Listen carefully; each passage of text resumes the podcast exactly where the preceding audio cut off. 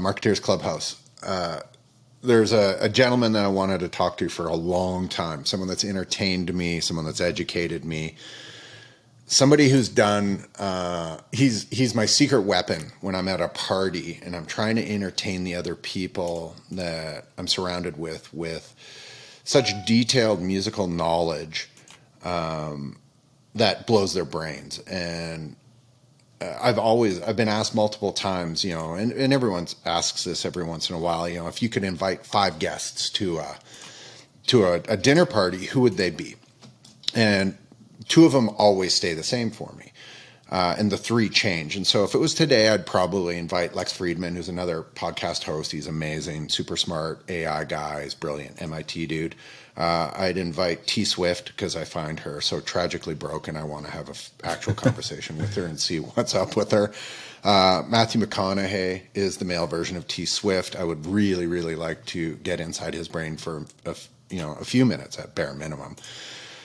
The other gentleman um, is Alan Cross and people look at me and they go, Alan Cross. I go, you need to go listen to his podcast or you should listen to his radio show. And I'll explain that in a minute. And then obviously the fifth person, uh, person is my beautiful wife. Um, she's way smarter than me. Uh, if someone says something over my head, she can explain it to me like I'm a five year old, and she makes every situation I'm in better. So that those would be my five people. Getting back to Alan, uh, and Alan, welcome. Uh, I'm super happy and proud to have you on my podcast. So thank you uh, sincerely for joining. Oh, you're very welcome. Thank you for having me. Yeah. So, Alan Cross, uh, you are almost a thousand episodes into what you do, um, which is shockingly amazing. It's about 30 years. You have a couple different sort of properties, but the main one is the ongoing history of new music. And this is, you have a website, it's uh, a journal of all things music. A journal Sorry. of musicalthings.com. Yes, thank you. Sorry, I knew I was going to get that one wrong. Um, you are, I, I, I don't know how you would even explain yourself. To me, you are a music historian and complete expert storyteller. Well, okay, and, let me stop you right there. I've never, ever, ever said that I was an expert in anything. I'm just a music fan who gets to do this for a living. And if anybody else had the inclination and time, uh, they could do what I do as well. It, it's it's not a big secret. It's just that it's what I do 24 hours a day, seven days a week, and by the terms of my contract and job, this is what I'm supposed to do for a living. And I can't figure out exactly how or why this ended up being my job, but it is, and it's fun. It's cool. It's uh, it's a beautiful thing, and your show is a mixture of a beautiful storytelling narrative with such interesting facts about the bands uh, and artists that have affected me most certainly through my life. And so, one, the subject matter couldn't be closer to my heart. I love alt rock and all the influences that exist uh, around it whether you know like my number one is bowie like mm. from bowie centric moving forward there's so many different interesting stories that can be told. And whether it's the technology of music how tickets get sold whether it is you be, have become my definitive expert on where i get my education. And, and again thank you. I just spent um, the bulk of uh, february driving around in my van with my wife, and she is a, a, King's Court level litigator, so she wants to listen to true crime podcasts. I want to listen to technology and physics podcasts. We always settle out and binge your podcast, and we did it for a month. And we again, we've been listening to you since somewhere around 2006, 2007. I can't even put a time on it. It was a radio station in Calgary 92.9 or something, and you were syndicated with your show at that point, and it just completely captivated us. You, are such an amazing storyteller. And much to what you are saying, you are an expert. Well, and that's why I want to talk to you. So, okay. congratulations. You are now my, and you are most definitively my expert. So, okay. if if it's in the eye of the beholder, you're my expert, and thank you. Um, what spurred this is I was sitting around, and I've got some friends in the music industry. Uh, a buddy of mine, Justin Cutting, he's a Juno Award winning bass player. He's the band leader for uh, Brett Kissel's band, a country uh, artist in Canada. Uh, very, very talented guy. And we were chatting about my marketing podcast, and he was discussing how economically challenging it still is to break into the US market and the money that needs to get spent and the marketing trickery that sort of happens in that period. And then I, seemed a little surprised with it because going way back to, you know, the old school uh, management of Elvis with the Colonel and all the way through, you I, I would have figured that a lot of this stuff kind of would have worked itself out and there would have been a cleaner process. But even from your podcast, I know that actually not to be true. So one, I turned around and got Justin listening to your podcast, and he now has binged it endlessly and loves it and loves you. And he wanted to be on today, but he's traveling. I think he's in Nashville today playing um, with Brett. Um, but I wanted to chat with you because it's so confusing right now, in, in my opinion and I understand how to sell, you know, like stuff. I can sell sunglasses. I'm a specialist in selling and marketing product, but the product of music is really, really unique. Um, how do you, how do you go to explain this at a five-year-old level? Oh God, to me and my audience. Well, the thing, okay. Music is something that's universal. Everybody seems to like music. Everybody wants to make music, and everybody would love to be a rock star. The problem is that there are too many people doing it. There was there have always been too many people doing it, and as a result, the hmm. signal to noise ratio is really, really, really high. There is no magic bullet. There is no secret sauce to any of this. A lot of it is luck. Even record labels will tell you that basically they're selling noises that they have no idea if the general public will like, purchase, and otherwise consume. So it's a very, very tough thing that's probably more luck and magic than it is logistics, although there are logistics that you have to employ. You need publicity, you need marketing, you need promotion. Um, you need the, the technical aspects of of, uh, of of the music making machinery, but other than that, there is nothing that anyone can do to make the public like a song, like an artist. Mm. It's it's always been magic. Um, there have been all kinds of attempts at things like focus groups and um, various types of data analytics. Uh, for example, there's a series of programs that look at data points of um, songs that have been released, hit songs that have been released since the 1950s and you can put a new song through that program to find out whether or not it hits all the sweet spots with in terms of the data points. Hmm. Uh, that doesn't work. Uh, again, you know, the public wants what the public wants, and the public doesn't know what it wants until it hears it. that makes sense, and I get that the the consumer is fickle, uh, but there is process. And if you went to pull apart, if we looked at this as marketing, and from a marketing standpoint, I, I generally look at marketing and monetization of the good as a very similar field. And in the world of music, um, and you've covered it very uh, thoroughly, you have so many different layers of monetization. You have uh, record sales, live shows, um, private shows, merchandise, all like all of these different a matrix of different ways that these artists can actually make money. Um, it used to be record sales and you were selling chunks of vinyl. Then you were selling chunks of plastic and CDs and so forth and so on. And it's changed. And uh, Radiohead being a perfect example, you know, they, at one point they gave away an album um, to their fans, said pay whatever you want. Where they were completely off the books. They no longer had uh, any liability to a label. Um, outwardly, it looked like a failure, but I believe probably in the end they were quite successful in actually monetizing. Oh, they were. They, they, actually level. made a ton of money that way. Uh, not only through the pay what you can model, but also they did release it through XL Recordings later, and uh, mm. made probably more money on that one record than they did in all their other records put together. Yeah, that to me seems like an amazing thing. So the landscape is changing. So when you look at how this is done, and I don't necessarily understand how radio works, and, and I still would assume that radio holds a level of power uh, in influencing artists. Um, not, you know, I mean, you, please tell me, is it equal or and akin to the power of YouTube at this time? Well, it's like, it's a different thing. Radio used to be all powerful because it was the only place where you could hear music that you didn't already own. Um, however, over time, it has its influence and its point in the entertainment calendar has has shrunken because you know when when I first got into the business, we had radio, we had television with maybe I don't know at most fifty channels. We had multiplex cinemas, we had bookstores, but then that began to you know fragment when it came to how we spent our entertainment hours. More TV, multiplex cinemas, you know, mega bookstores, video games. Uh, later, we get the internet and everything that came along with that, and then there's social media and, and so on and so on. So let's let's be very clear. Radio is still very powerful, very profitable, very popular.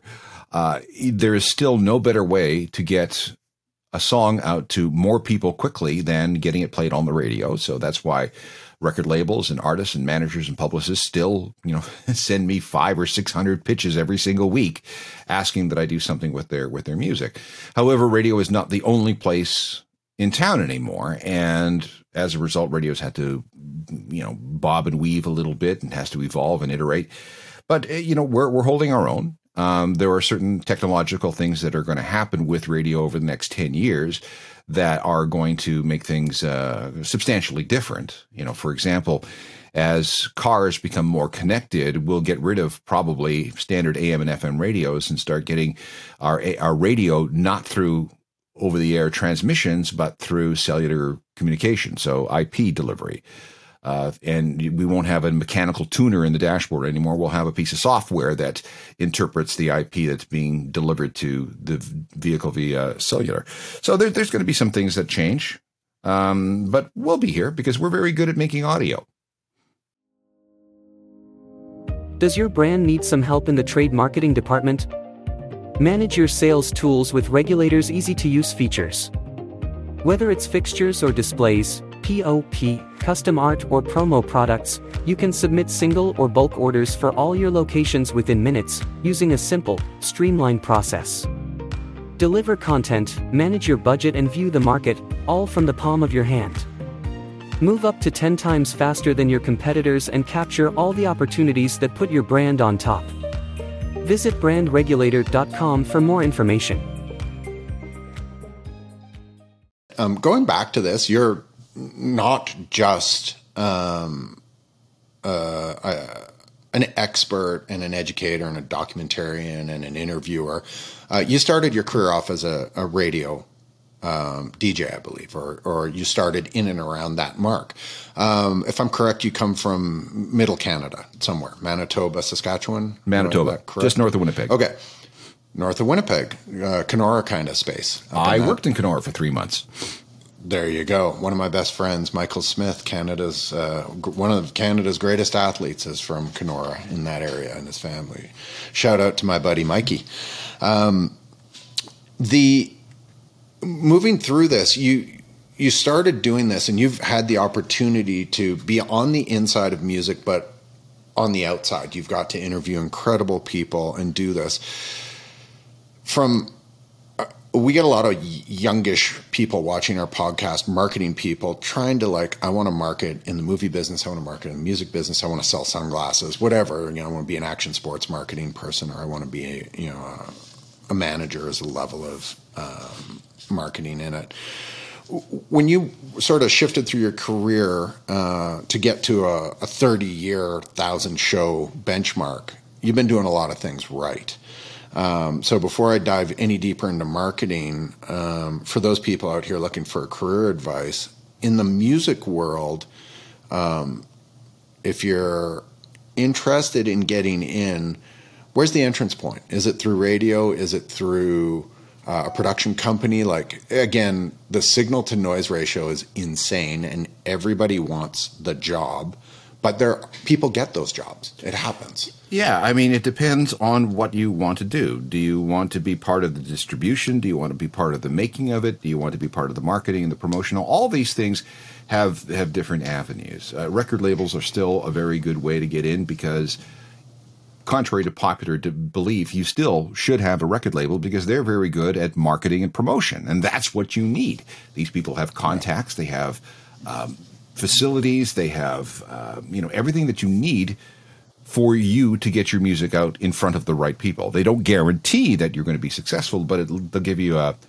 an opportunity to rise above the noise. So record labels are one, promoters are another, any number of tech companies, you know, Spotify for example has an office in in Toronto, um, sure. you know, Apple Music same kind of thing. There there are more avenues into the music business than ever before. The trick is to decide what you want to do, find that entry point and then make a beeline for it. Venues, um, uh, agents, uh, promoters. You know, there's there's a ton of ways to get into the business, and it all depends on what you want to do. Radio is still a viable thing. Um, we get new people entering the industry every year, although there were fewer positions than there've ever been before. But uh, mm-hmm. you know, make up your mind what you want to do, and put your mind to getting into it. Yeah, that's great advice.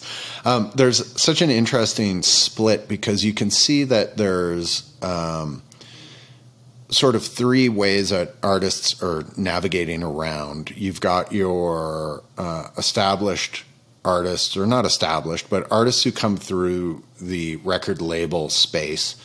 Um, you have smaller artists sort of just working their way up through that potentially never sign a label but are fairly prolific and do well. Um, then you have these social media level people. The one that comes to mind, it's someone that's popped up in my Instagram a million times, is a guy named Connor Price who's out of Toronto. He's an actor slash rapper uh, in the vein of Drake, except not Drake. Um, and he's got, you know, two 2 million people watching his YouTube channel, which in the world of YouTube isn't an insane number, but in that world, it's probably pretty good.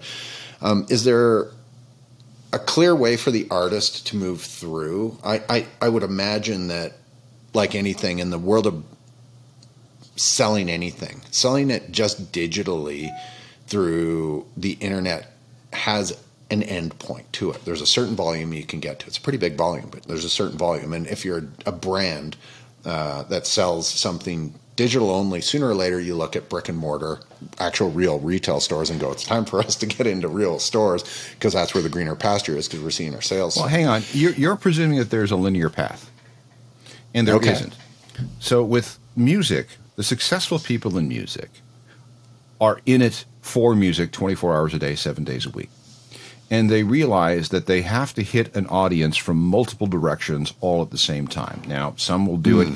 via YouTube channel, others will do it during, uh, via TikTok, but that, as they say, will only get you so far. You you need to play live. You need to record music and distribute it in such a way that your people can get it. You have to feed them on a regular basis. You know, it's the idea of the uh, the three year album cycle where you put out an album and tour for three years is is gone. So the people who are successful are the ones who are multitasking on multiple platforms at the same time. They also understand the technology. You understand how TikTok works and, and its its algorithms. You understand how Instagram mm. works and its algorithms. You understand how the streaming music services and its algorithms work. And then when you slowly begin to acquire a fan base, you do everything that you possibly can to feed that fan base and to turn these strangers into evangelists for whatever it is that you're doing.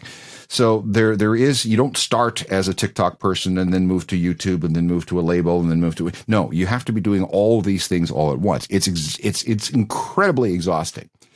And you can stay in any one of these lanes, but it will only get you so far. I mean, there are lots and lots of uh, YouTubers and TikTokers that um, seem to be doing very, very well, but the they're limited to that particular e- ecosystem. They're not heard beyond that. If you want to be a star, you have to be available on all platforms all the time. That's exhausting, like I said, but it is imagine. the reality of, of today's music business.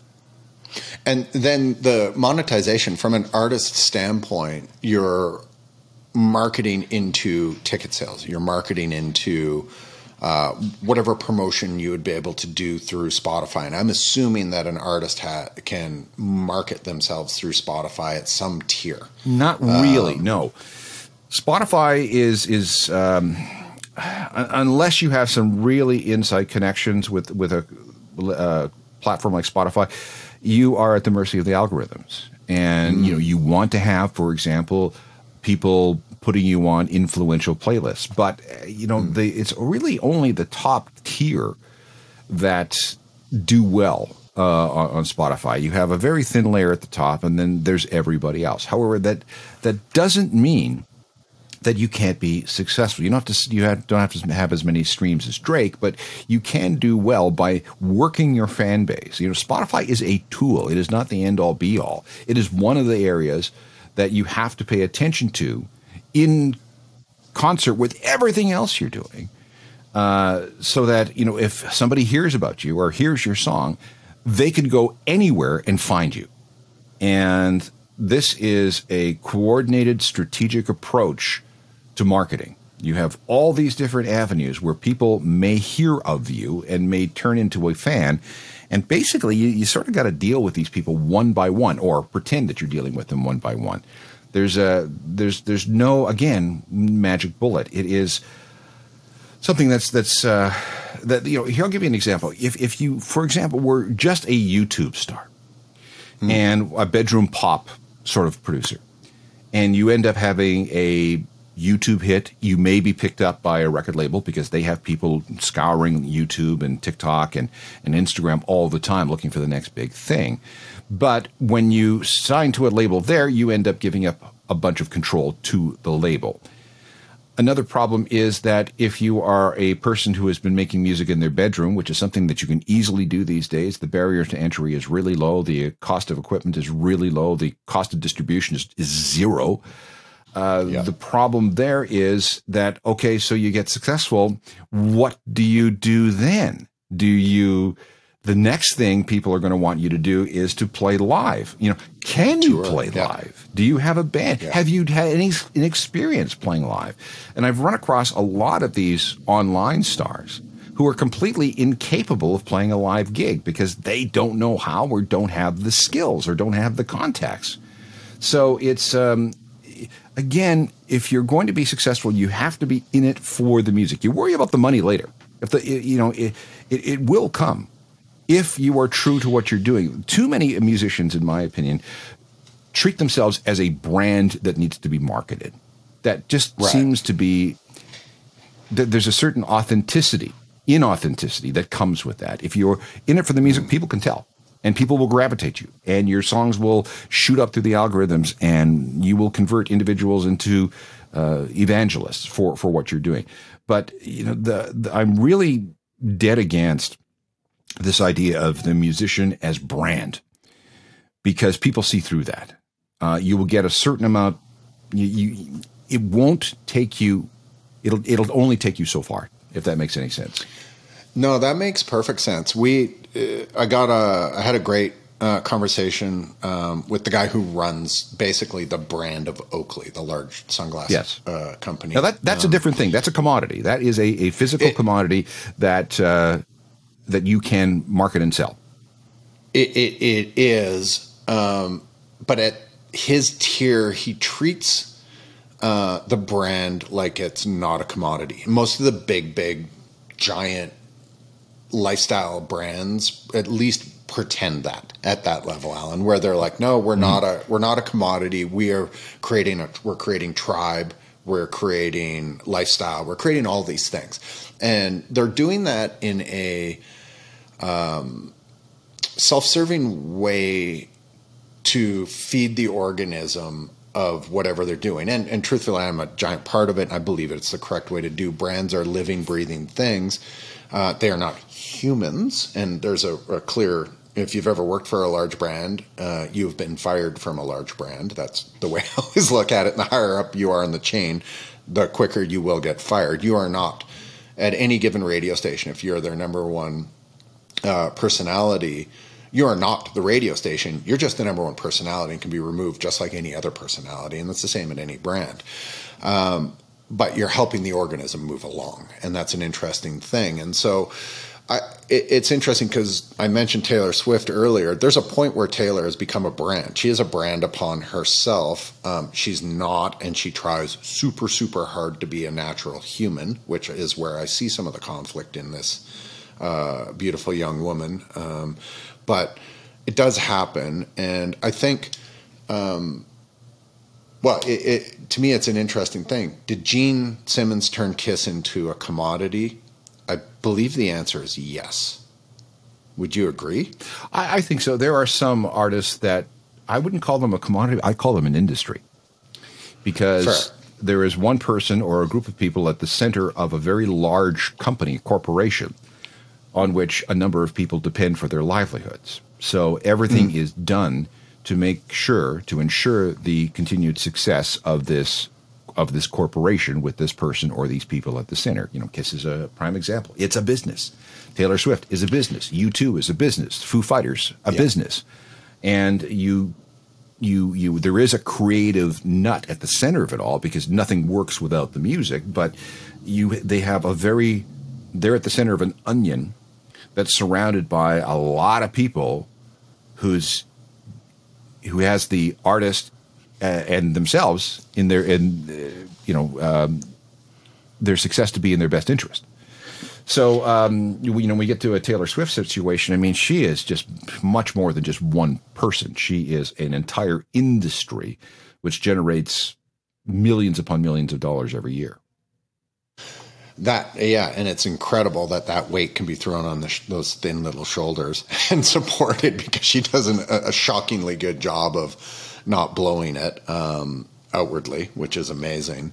Well, um, again, she's got a lot of people around her helping her. I, mean, and they've got it set up to look like she is this amazing woman in complete control of everything herself which is is not which, true. Nobody could be not, that way. Yeah. It's it's impossible. She has a very very good team around her, and part of what you know everything that we um, believe her to be is, is carefully sculpted, sculpted and curated and, and, and policed. From brand development to simple market executions, 54 Blue helps brands of all sizes grow with sustainability in mind. Their full stack range of services include print, fabrication, design, web, interactive, content marketing, brand consulting, creative strategy, and more. Join some of the world's largest brands and lean on 54 Blue for your next go to market. Visit 54blue.com for more information. So, if authenticity, which I believe is the the core of any good marketing, anything is marketing the authentic component, the true nature of what something is, is its best marketing skill set. You can put as many veneers on anything, uh, but authenticity being the number one thing. Is there shining examples of good quality music, but really, really well tuned and marketed uh, over time. This could be at any given point, but is it always just authenticity wins, or is there a layer of skill set within the marketing within um, that st- that that abstract of it? There's that layer of Taylor Swift, and in that onion, there's a marketing layer. There's probably ten marketing mm-hmm. layers in there. There's you know personal marketing, brand marketing, all this other stuff that rolls with it. Um, is there a shining example that you could bring forward that's like not necessarily Kiss with coffins and like mm. creating a ridiculous merch setup, but something that was a little bit more authentic, recognizable to be like, yeah, that actually was a really solid marketing move. Like I think of um, uh, Maroon Five Adam on uh, The Voice. To me, that's a marketing move and, and fantastic way to to do what he loves, but it also kept propelling his brand to other demographics of consumers that may he may never have touched if he was never that visible. Is is there like again? There's no one magic bullet, but there has to be a good example of a combination of a million magic bullets. It's like that was fairly well done. Well, I would say that U2 should be uh, studied at Harvard Business School because Agreed. from the very beginning, there were two aspects to them. There was the band and the music, which was of high quality and was always evolving and changing and becoming better as time went, o- went on, at least until the you know early 2000s. Um, and then there was the business side, which was their management company, Principal Management, which did a very, very good job of taking care of the money, the promotion, the marketing, and the management of of, of the band. They had a guy named Paul McGuinness who was in charge of everything. Paul McGuinness was one of the smartest managers I ever met. And by the time he retired, um, I don't, can't remember what, maybe 15 years ago. By the time he retired, U2 had become the biggest band in the world. And not only that, they owned their masters and they owned their publishing. And this was all through some very, very shrewd marketing and promotional and business negotiations over the course of many, many years. So U2 right now is on top of the world. They own everything. They owe nothing to anybody. Uh, they tell their record label what to do. And none of this would have been possible without Paul McGuinness and his very smart, very shrewd, very patient uh, business dealings. Uh, we can also look at the Foo Fighters, same kind of thing. I've done a bunch of work with the Foo Fighters management company, which is called John Silva Management. And they have a, a tight knit group around all the acts on the roster, which includes Queens of the Stone Age and Beck and Band of Horses and St. Vincent and a, and a few others. But the big thing, the big nut at the center is the Foo Fighters. And they do at the, the, the, the what they do with the Foo Fighters in terms of everything is absolutely stunning. Absolutely. If you were to build a band in a petri dish, you could not do better than the Foo Fighters uh, because of the group itself, the attitude of the group, the mm-hmm. attitude of the people around them, and the abilities of the people around them. What they have done over the course of the last 27 ish years has been absolutely remarkable. Yeah, they're uh, stunning, and I quite regularly get trapped down a YouTube rabbit hole where I watch Dave invite various other artists up on the stage out of the crowd and watch them drum, and it blows my mind, and sometimes brings me to tears because that's the greatest time uh, in that guitar player or drummer's life, that young kid, and it just the fact that Dave wanted that experience as a kid and gives that to his fans is like, dude's a and is capable And- of delivering it. You know, that's Every the other thing too. You just Yeah. don't grab somebody in the audience and put them up on stage. You have to be the certain kind of person to have the courage and confidence in your fan base to be able to do that. Hmm. And you have to be there for when things go wrong. And they're ultimately, which- you know, they're they're going to go wrong. So uh, it's it this is this is it's not quite scripted, but it is as, as you know set in stone as part of the show. I mean, Green Day does this exactly the same sort of thing. Yeah. And uh, there are people there. Okay, this is the point in the show where X goes into the crowd and pulls out a kid to play guitar play drums or whatever it is. And it's again, that's part of the marketing. That's part of the branding. It's it's the the the idea of of the band, even though they're super rich rock stars that fly private everywhere. The idea that they will still reach down and touch and allow the common person to come up and experience what they experience on a daily basis. I mean, it looks great and it feels great. Yeah, it's uh, well, one, it's an amazing risk, uh, but being that authentic and taking that risk with, even if it's semi curated, uh, it's so amazingly cool to see that happen. It just is endlessly entertaining. So I, I absolutely, I love it. Um, and back back to you too. Um, So wait, let me let me let me just go into this. We can look at Okay. any brand any band career as a strategic plan. You know, what do we want to achieve? What are the metrics that we want to hit? What are the creative goals that we want to reach? And then what are the tactics that we're going to use under each of those strategies? And if you have a smart management company and if you have a smart label, you will sit down and create a strategic plan that is short term, medium term, and long term. And if you stick to that plan and bob and weave where you have to, well, then you end up with something a lot more successful than somebody who just makes it up as they go along. That makes perfect sense as long as you can deliver the product. As long as And you, as can, you know, it all comes down to the songs. If if the songs aren't there, Yeah. then you've got nothing. It's built on sand. It's built on nothing. So if you have an artist Yeah. that has talent and has the ability to grow and evolve, what you need to do is allow that artist to spend as much of their time as possible doing whatever it is that they need to do to remain creative and growing and evolving.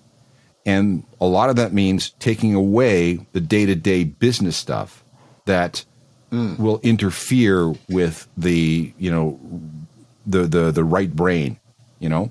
So, um, this is why if you are an artist at a, at a low, at a small level, you're going to do everything yourself at first, but then you're going to need a manager and that manager is going to have to go out and find a publicist and then that publicist Yeah. is going to have to work with a variety of outlets meanwhile you've got an agent who's booking you gigs and looking not to, to looking to help develop you as you um, as you play live and get you know bigger and bigger and bigger shows and more and more opportunities. Uh, the manager is going to be working with you and and with um, with recording studios and with everybody else and taking care of the the minutia of of the business and all the spreadsheets. And that way, the artist can can, uh, can uh, concentrate on being an artist. I mean, there is the music hmm. business. So you want to deal, if you're an artist, you want to deal with the music. Let somebody else deal with the business. Yes, it costs money. Yes, you'll need a lawyer, you'll need an accountant, you'll need all those sorts of things. But it's better to have that and to spend that money on those people than to find yourself out on a limb someplace, broke and stranded somewhere. which I'm sure there's a million cautionary tales about that.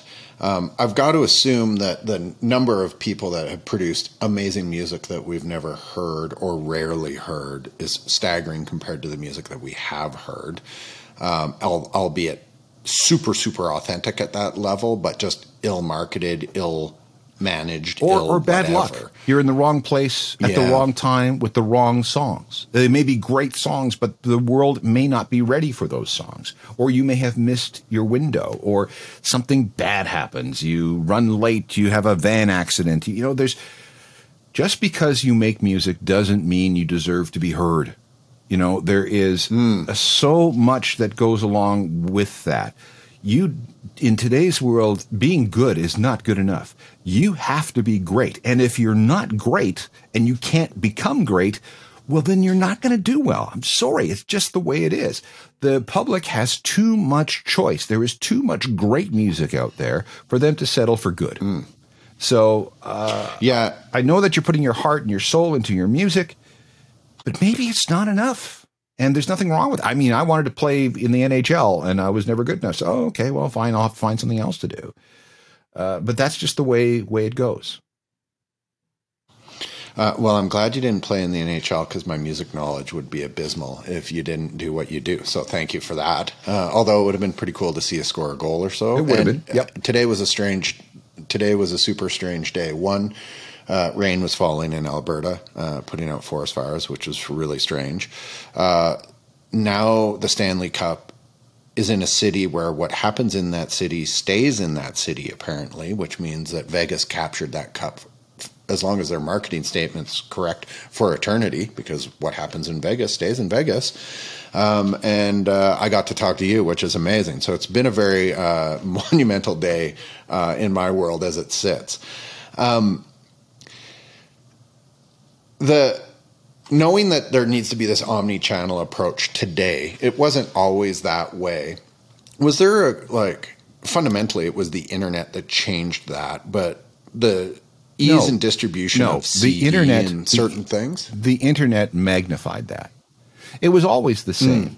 There were always people trying to get signed to a record label and then trying to hmm. work up the hierarchy at the record label so they became a priority with the label in terms of their marketing and distribution and promotion.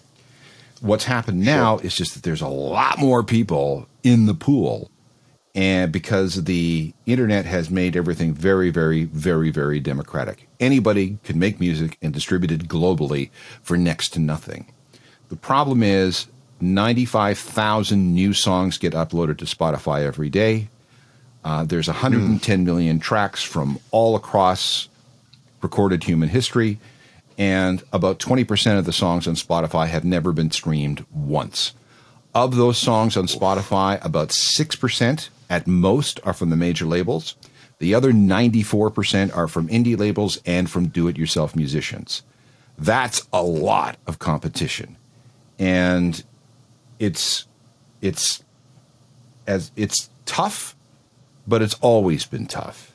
The difference is Hmm. that maybe today it's even tougher because there's just so many more people and there's so many more opportunities to get ignored. If you were signed to a, a record label back in the day, you would have a physical product in the store. You would be able to s- point to something and when you played live and said, This is my record, please buy it. Now we don't have that. We have people listening through streaming platforms, and every single one of those apps on which they're listening has a skip button.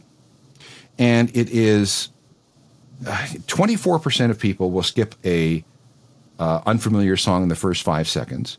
29% will skip that song in the first 10 seconds, and 34% will be gone by the time the song is 30 seconds old. So that's what you're dealing with. You're dealing with short attention spans and an unlimited fire hose of music. So you need to have people in your corner to help you have some sort of staying power, and you got to be lucky. I mean, we people underestimate this this whole idea of of luck. And again, you got to be in the right place at the right time. And if you're not, there's really not much you can do about that. It's just again the way it goes. Hmm. That uh, so, uh, as a person who loves music and is involved in music as much as you, do you want to see this fire hose as big as it is right no, now? No, I don't. Do you there's, there's, everyone? There's there's, there's there's too much garbage out there. There really is. right. Um, in the old days, you had cultural gatekeepers. You had record labels, record stores, radio stations, music magazines, and later video channels. They only let a certain amount of stuff through into the pipe. Um, and there was a tremendous amount of discretion on behalf of those cultural gatekeepers as to Right. what got through. Only stuff that was quote unquote good or saleable got through. Now, those cultural gatekeepers are gone. Anything and everything gets through. And there is no way any human being can possibly curate or go through all the music that's out there. Um, the the and, and people are, are, are you know think that well why why am I not why is my music not getting any traction? Well, you're not great, and you're dealing with a hundred thousand other songs that were uploaded today. Plus, you're dealing with the greatest music of all time that's available with a few pokes at your phone, or uh, for free, or something, or, or, or nothing at all. So, um, again, just because you make music doesn't mean you're going to get heard. Um, and this is where we go to, you know, concentrating on the music and then having somebody dealing with the business side of things. Yeah, it's interesting. The like speaking of you know cultural gatekeepers and keeping these things. As a young man in you know grade ten in the city of Calgary, uh, I worked at a bicycle store in downtown Calgary. Next to it was this little hip hop store, and I didn't know what a hip hop store was. I was like, "What? What is this?" And there was a guy named Doc who worked in there. Super like beautiful, super nice guy. And he came in, and he's the one who like curated and introduced me to all of this uh, very very original rap that existed out there. And he would like literally be like you're going to buy this today and you're going to buy that today. And that's where you know my public enemy and all these different things came from. But it was hand picked for me and given to me by an expert in the field. Uh, drinking out of the fire hose today is impossible if the Well, no, because there's, there's no context. up. There- there- nobody is there to give you to take you by the hand and to give you any kind of context. Uh, this is why you need to listen to this artist. Here's what I want you to listen for. This is where the artist comes from. This is where their thinking is. This is where the music is. Uh, what the music is influenced by. Uh, you know, the best example would be you know modern jazz. Nobody likes modern jazz the first time they hear it because it's just far too complex and far too weird for for mainstream mm-hmm. consumption. But if you have somebody who understands it, who will make you sit down and listen to it, well, then it begins to seep through and eventually the penny drops. The other thing, too, is that you need repeated unintentional exposure to a new musical concept before you figure out, oh, I get it. Which is why mm. the hmm. radio was such a big thing. A song would come on the radio. The first time you wouldn't even notice it. Second time you may have paid a little bit of attention to it. Third time, maybe you're starting to form an opinion about it. Fourth or fifth time, you say, yeah, you know what? I like this. I recognize it and now I'm going to listen to it rather than just hear it. Uh, mm. You know, we've lost that because of the fire hose uh, and the skip button. It's interesting. Yeah, I never even thought about controlling the volume from a record label side. I wouldn't even imagine trying to pluck the. It's not even a needle in a haystack. It's a needle in a universe. I, I don't even know how that would be possible to do that in any substantial way and accurately. Like it'd be very tough. They'd have to be so good at their jobs and then find that support and move them through. But I guess it would be the at this point, that's the label's job is to actually like that's what uh, if I was to rethink of this as I'm going along here, that is the label's job right now. It's to go. We're taking the fire hose. We pluck this out this is now good public. You should actually listen to this, and we're going to support a tour that's going to drive this to your town potentially. Yes, is that where their position is now? More or less. I mean, they used to have an A and R department, which stood for artist and rep- repertoire, which means you would have talent scouts, mm-hmm. and they would go out to smoky clubs six or seven nights a week to try and find the next big thing.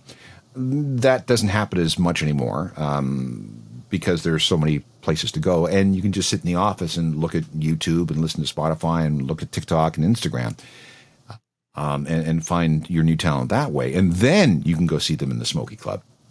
So, hmm. uh, yeah, that's that's what they do. They are again the arbiters of taste, which you may agree with or not, but they are looking to release things, release music that is is is either good, which is always a a highly subjective thing and may be wrong in the eyes of so many people, um, but they're mm. also releasing music that will sell. And there's two mm. types of music fan out there. There's you know there are there are people like us who are really into music and we're interested in you know authenticity. We're interested in new sounds. We're interested in all all the things that that make us hardcore music fans. And there are millions and millions of us. But there are billions of people who just want a song that they can tap their fingers on the steering wheel to and sing along to on the radio. Really, that's all they want and you need to service them because there's more them than there are of us. It's always been that way. We're not here for the high rollers, snooty wine critics, or long haul collectors, but we do think it's about time wine cellars turned into swoon worthy works of art. Our experienced designers will bring your dream wine cellar to life, fitting any sized space and aesthetic requirements in your home. Our craftsmen carefully hand build your cellar to give you a wine storage space that really feels like you.